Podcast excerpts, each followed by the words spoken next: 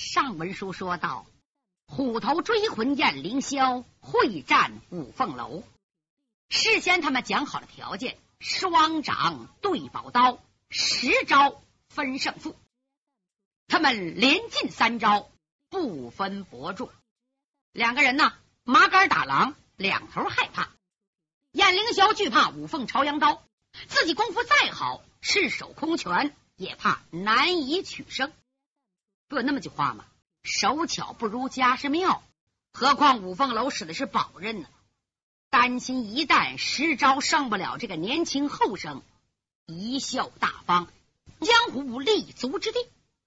五凤楼害怕老魔头的追魂紫砂掌。你别看我用的是宝刃，功夫、耐力、经验，没法和燕凌霄比。一旦失败，我的命。就在老魔头手里攥着，我死不如蒿草。可今晚上有重要事情要办，要到杭州大牢里去救我娘。两人都着急，多亏了足智多谋的任见愁李明，他一看该和解了，他先吓唬老魔头，又好言相劝，软硬兼施。老前辈，十招要胜不了。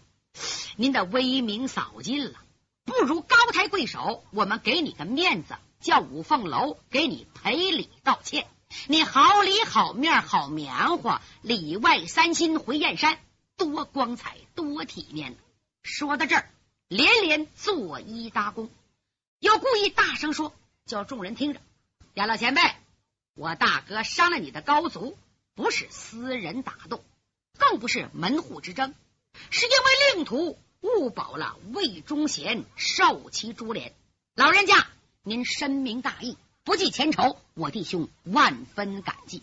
将来背后里赴燕山道歉，杀剐村流，任凭发落。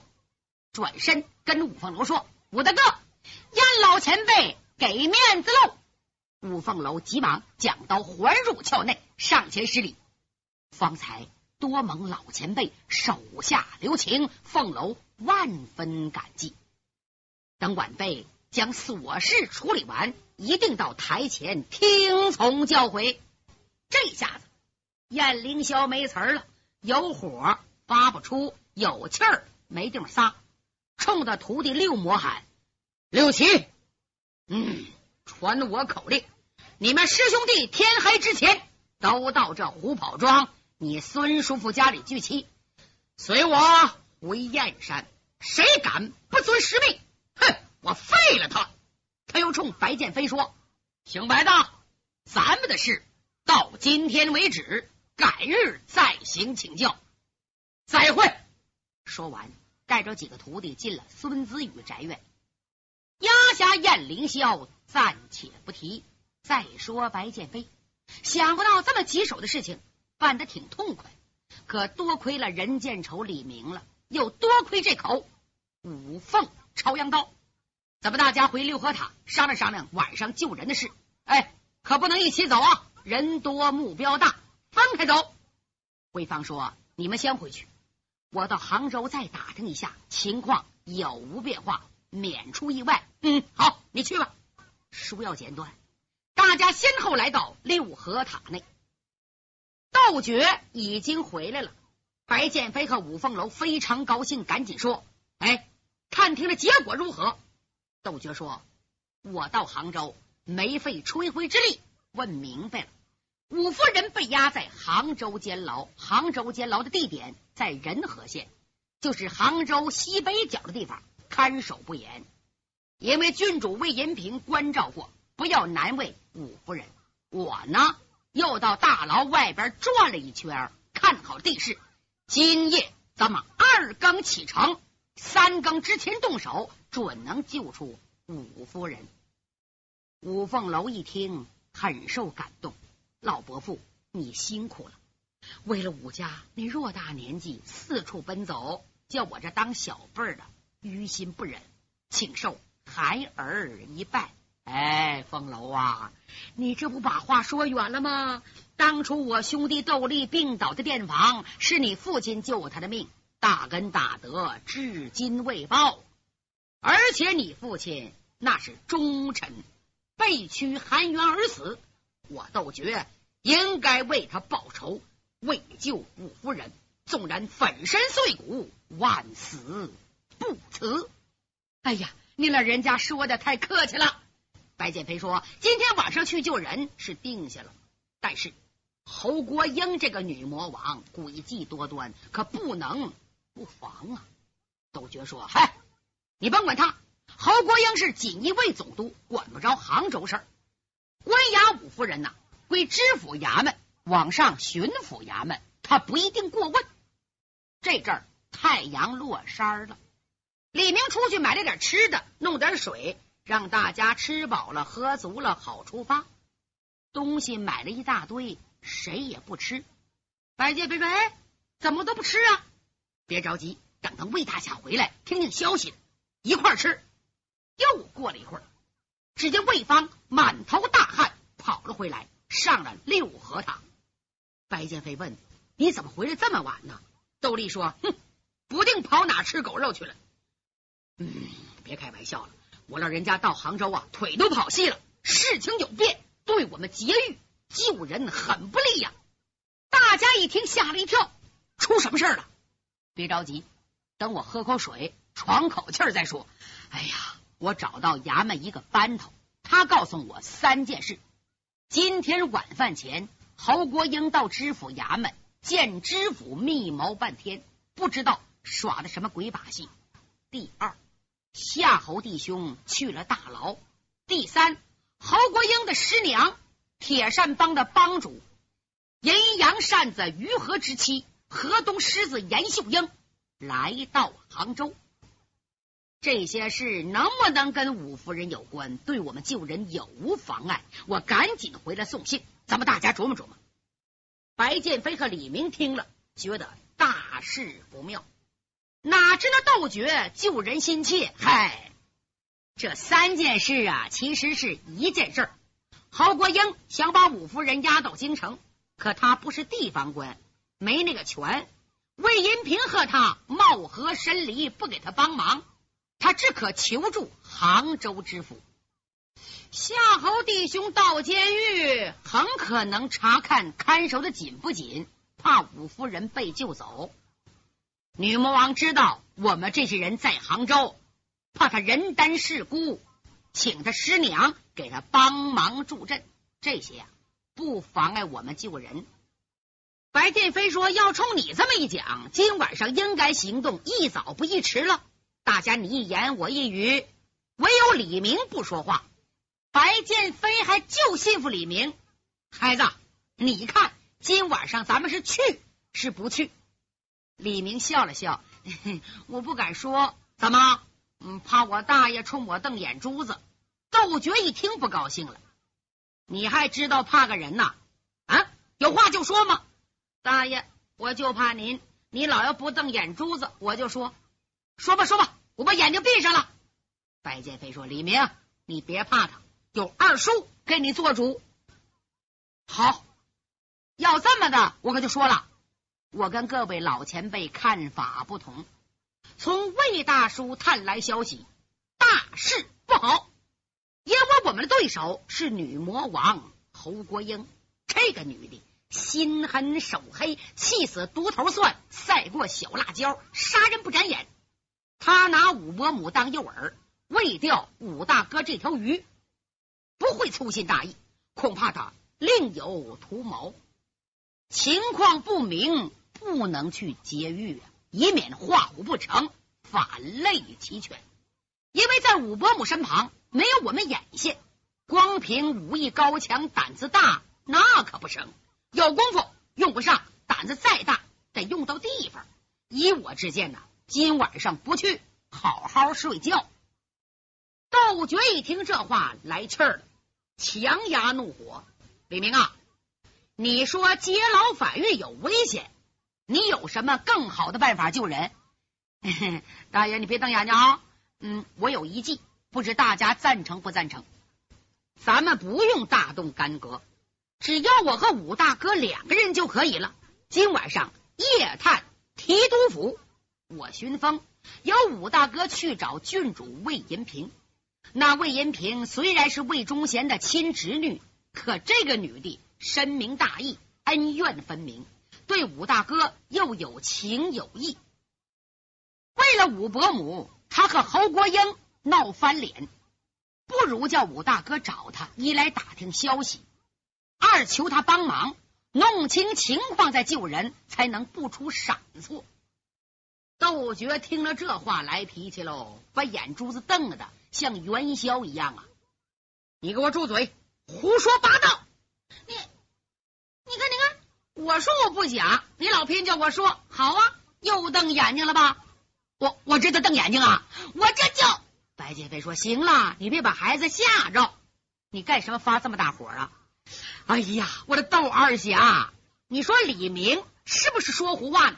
啊，叫我们去找魏银平，亏他说出口，傍着我们这么多成了名的人物，我不信斗不过一个侯国英，凭什么去求魏忠贤的侄女？嗯，哎。我窦觉和兄弟窦立当年受过武大人深恩，我窦老大死在九泉之下也刻骨难忘。你们要是害怕胆小，你们别去，我一个人也要夜闯监牢救五夫人脱险。哎呀，他气得了不得。李明赶紧说：“伯父不能意气用事，万一救不出五夫人，反而打草惊蛇。”有危险呐！你给我住嘴！你看不起你伯父是不是？我非去不可。白剑飞觉得李明说的有道理，也觉得情况不清，劫牢救人有些冒险。可他也怕夜长梦多，一时没有主意。他扭头看看他的徒弟五凤楼，五凤楼着急呀，恨不能立即救出老娘，但是他不敢说话。因为这次冒险是为了他呀，他怎么敢多说呢？但是眼神已经流露出来。白剑飞心疼徒弟，好吧？方才窦大哥和明儿讲的都有道理。好在呢，我们人多，可以兵分两路，派一拨人呢去巡抚衙门，假装行刺侯国英，扮住女魔王；另一拨人。神不知鬼不觉的闯入监牢，救出五夫人，使女魔王首尾不得相顾。然后两拨人在钱塘门外会合，速速离开此地，切记不准互相援助，以免心悬两地。李明，你看怎么样？嗯，老人家，嗯，要问我，我是不同意。孩子，就这么定吧。李明小胳膊拧不过大腿，只可跟着。大家说就这么办吧，都同意了，该分工了。最后决定劫牢的是五凤楼、窦绝、狗屠户魏芳，余者由白剑飞率领前往巡抚衙门行刺侯国英。都分配完了，大家吃些东西，各自打坐运功，静等二更天行动。别人往那一坐，闭目静坐，默运功力。五凤楼却心潮起伏，怎么也平静不下来。他一会儿想起老父惨死的情景，历历在目；一会儿又惦念生神老娘。现在的监牢度日如年呐。突然，魏银平那一张惨白的小脸儿和无神的大眼睛出现在眼前。他清楚的记得，魏银平突然知道他是两江巡抚武伯衡之子，并刺杀了他的奶父魏忠英之后，那一副悲痛绝望的神情。唉，难得他呀！他母亲吞金自杀之后，还放了我，后来又和侯国英翻脸，硬从魔爪下救出我的母亲，使我老娘免受飞行之苦。此恩此德，只怕永世不能报。他正呆呆的想着，突然，一只大手拍到他的肩头上，把他吓一跳啊！睁眼一看，面前站着两个人：窦绝和狗屠户魏芳。孩子啊，你想什么呢？呃，我我没想什么。他这才注意，他师傅领着其他人都走了。哦，到时辰了，可不是吗？再不走，全完了。快走吧！就这么，三个人一前一后离开了六合塔，离开古塔，直奔杭州。爷三个施展陆地飞腾术，身子往下一塌，磕膝盖，快打到前心，脚后跟打到屁股蛋，往下一塌腰，很快来到杭州城下，瞧瞧寺外无人，纵身上城墙，翻越城内。五凤楼路熟，前边带道，直奔大牢。杭州啊，代管两个县，一个仁和，一个钱塘。杭州府的大牢设在仁和县境内。刚才我说了，地方偏僻的东北一隅。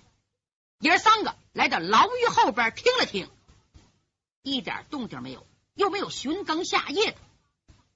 魏芳就想抖身上墙，魏军说：“嘛，等等！”一伸手，唰，拿出两枚铜钱。这两枚铜钱是永乐年间所铸的通宝，分量很轻，个儿也小。他一抖手，唰。向大牢上空扔了上去。说也奇怪，这两枚铜钱好像一对并翅双飞的蝴蝶，互相轻击着，发出轻微的声音，非常好听。五凤楼一看，嘿，窦大侠的手法太高了，这叫投石问路。铜钱飞入上空，大牢内还没有声音。窦觉说：“上。”随后，身子噌腾空而起，本来应该胳膊肘搭在墙头上，然后翻墙而过，生怕墙上有倒须钩、铁蒺藜伤人，故此唰越墙头来到院内。突然，一个云里翻，向前一伸手，嗨，怎么把那两个要落地的大钱啊接到手里，以免落在地下有声音惊动里边守夜的人。三个人来到里边，躲在墙根上，往四周围看了看。只见大墙啊，很高又坚固，又有角楼，里边灯光明亮。里边呢，寂静无声，漆黑一片。今天呢，又云遮月，那真是伸手不见五指，合手不见拳，对面不见人。窦觉低声说：“哎，微芳啊，你寻风。”我带凤楼到女监牢去救人，哎，可小心呐！我怎么感觉不合适呢？这么静呢？按说牢房里打呼噜、咬牙、带出宫，那声音大了。再说那些狱卒吆五喝六、喝酒耍钱闹鬼，今儿怎么呢？嗯，必是侯国英下话了，今天管得严。嗨，已经来了，不能白来一趟。走，哎，哎，账目不好，送个信。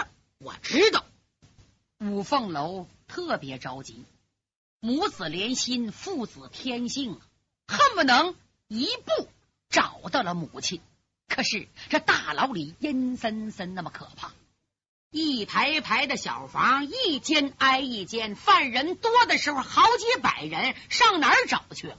五凤楼是真着急呀，老人家。我娘压在哪儿了？别着急，慢慢找。连个人都没有啊，都上哪去了？就在这阵儿，就听远处，一阵脚步声，紧跟着传来少气无力的“梆”的声。嗯，有人，对，把人抓住。他们躲在暗处，时间不大。来了个狱卒，手里挑着气子风的沙灯。一边走一边嘴里嘟囔着，脚不踉跄。哎呀，酒是高粱水儿，醉人先醉腿儿，嘴里头说胡话，眼前活见鬼儿。又敲了几下梆子，窦觉说：“你看着，我过去把他抓住。”窦觉身轻如燕，丢。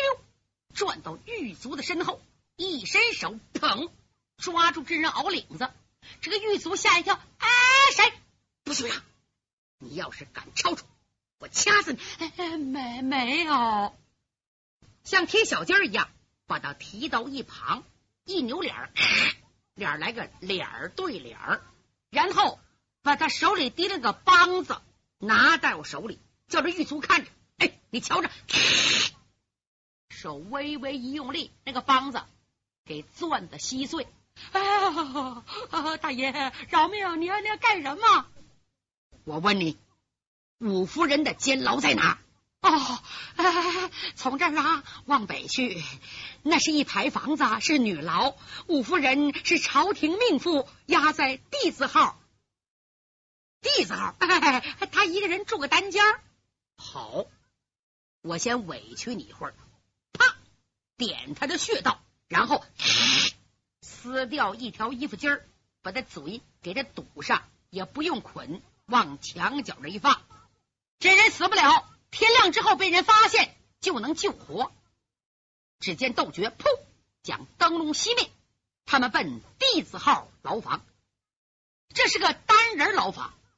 等到爷儿两个到门前一看，门上挂着一把大锁呀，三皇大锁。